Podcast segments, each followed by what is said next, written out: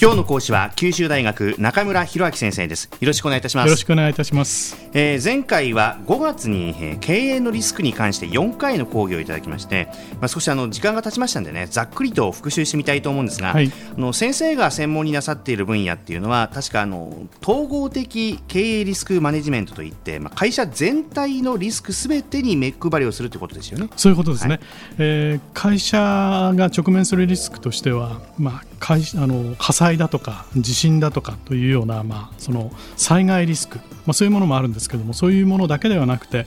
財務面のリスクですとかマーケティングのリスク、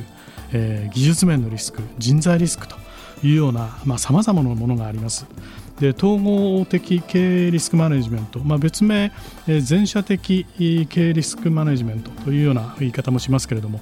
えこれはまあ多くのリスク要因の中から企業にとって経営上影響が高くてえそれから直面頻度が高い大きなリスクを中心に優先度をつけてリスク管理を行うということを、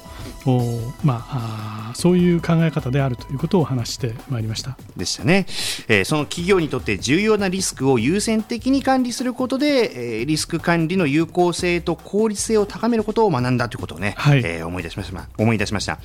えー、そしてあのリスクは単にその回避しているだけでは利益は生まないんでリスクを取りながらリスクをしっかり管理する必要があるということですよね。そうですねまさにそういうことです。でリスクを取ってリスクとうまく付き合いながら、まあ、収益も確保するという必要があるんですね。はい、まあ、例えば具体例を出しますと、え新製品の開発というようなあ、まあ、高いリスクがあるわけですけれども、はい、この新製品の開発っていうのは大きなリスクが伴います。で、えー、開発担当者の能力移管にも、まあ、起因しますしそれから研究者や機材にかかる開発資金だとかあるいは開発期間、えー、など、まあ、その人、金、時間をかけてもですね必ずしもヒット製品が生まれるとは限らないんですね。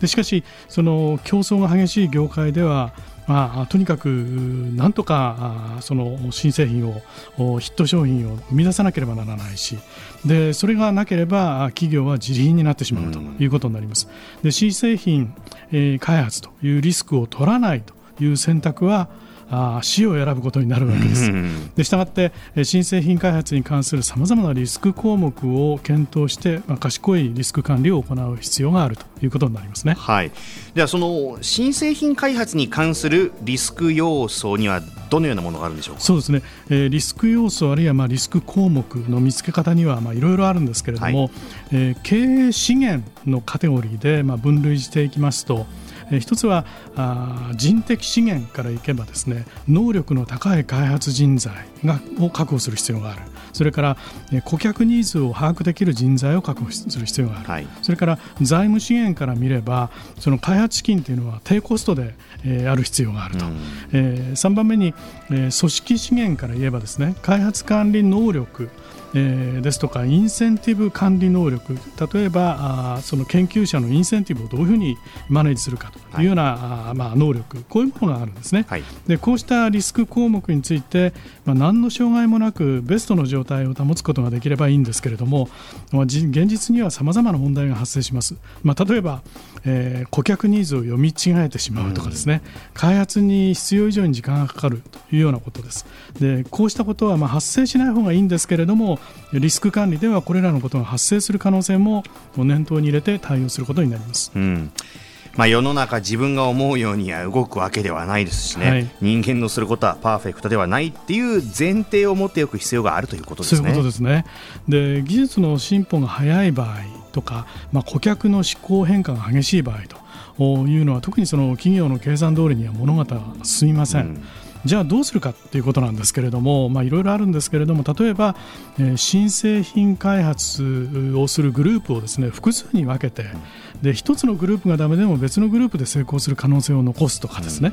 うん、えー、2年間で一定の、まあ、開発成果が出ない場合はプロジェクトを停止するとかあるいは再検討するというようなこと。それから開発費の上限を決めておくということですね。あのもう限りなくロスを生み出し続けるということではなくて開発費の上限を決めておけばどっかで歯止めが引くということ。それから自社での開発が失敗した場合を想定してまあ、例えばベンチャー企業などで類似の開発を行っている企業と提携をしておくとか、うん、あるいは大学等の研究機関の共同開発を模索しておくということなどさまざ、まな歯止めを用意しておく必要があります。つまり最悪の状況を読みながらベストを追求するということですね。なるほど。まあ、しかしあのリスクマネジメントをしっかり行うというのはこの言うは安くになりがちなんじゃないかな気もするんですが、はい、このリスクマネジメントをしっかり行うために一番大切なことというのは何でしょうか？そうですねまあ、危機感でしょうね。危機感、はい、はい、えー、企業業績を成功に結びつけるためにはその企業で働く、まあ、社員全員。これは社員だけではなくて、えー、経営者から社員全員がですね危機意識を持っているということが必要です。で危機意識がなければリスクも見抜けず、えー、リスク管理まで行き着くことができないんですね。でリスクマネジメントの方法とかテクニックを学ぶことも重要なんですけれどもまずは経営者から新入社員に至るまで自分の仕事を十分に勉強して理解してその仕事に関する落とし穴とか危険性をそれぞれが把握しておくことですでそうすればおのずとこういう危険があるんじゃないかっていう危険危機感がですね、えー、生まれて、えー、リスク管理の必要性を感じてくるはずなんですね。うんまあ、日頃から仕事のエキスパートになってですね、リスク管理を研ぎ澄ましておくっていうことでしょうかね、これね。そうですね。はい。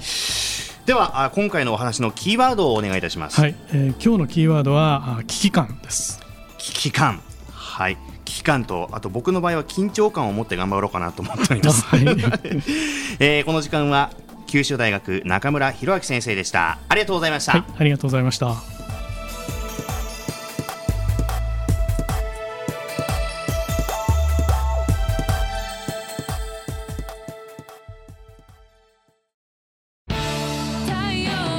BBIQ は九州で生まれ九州の人たちに光を届けています九州のお客様が光り輝くように。それが QTnet の変わらない思いです。キラキラつながる「QTnet」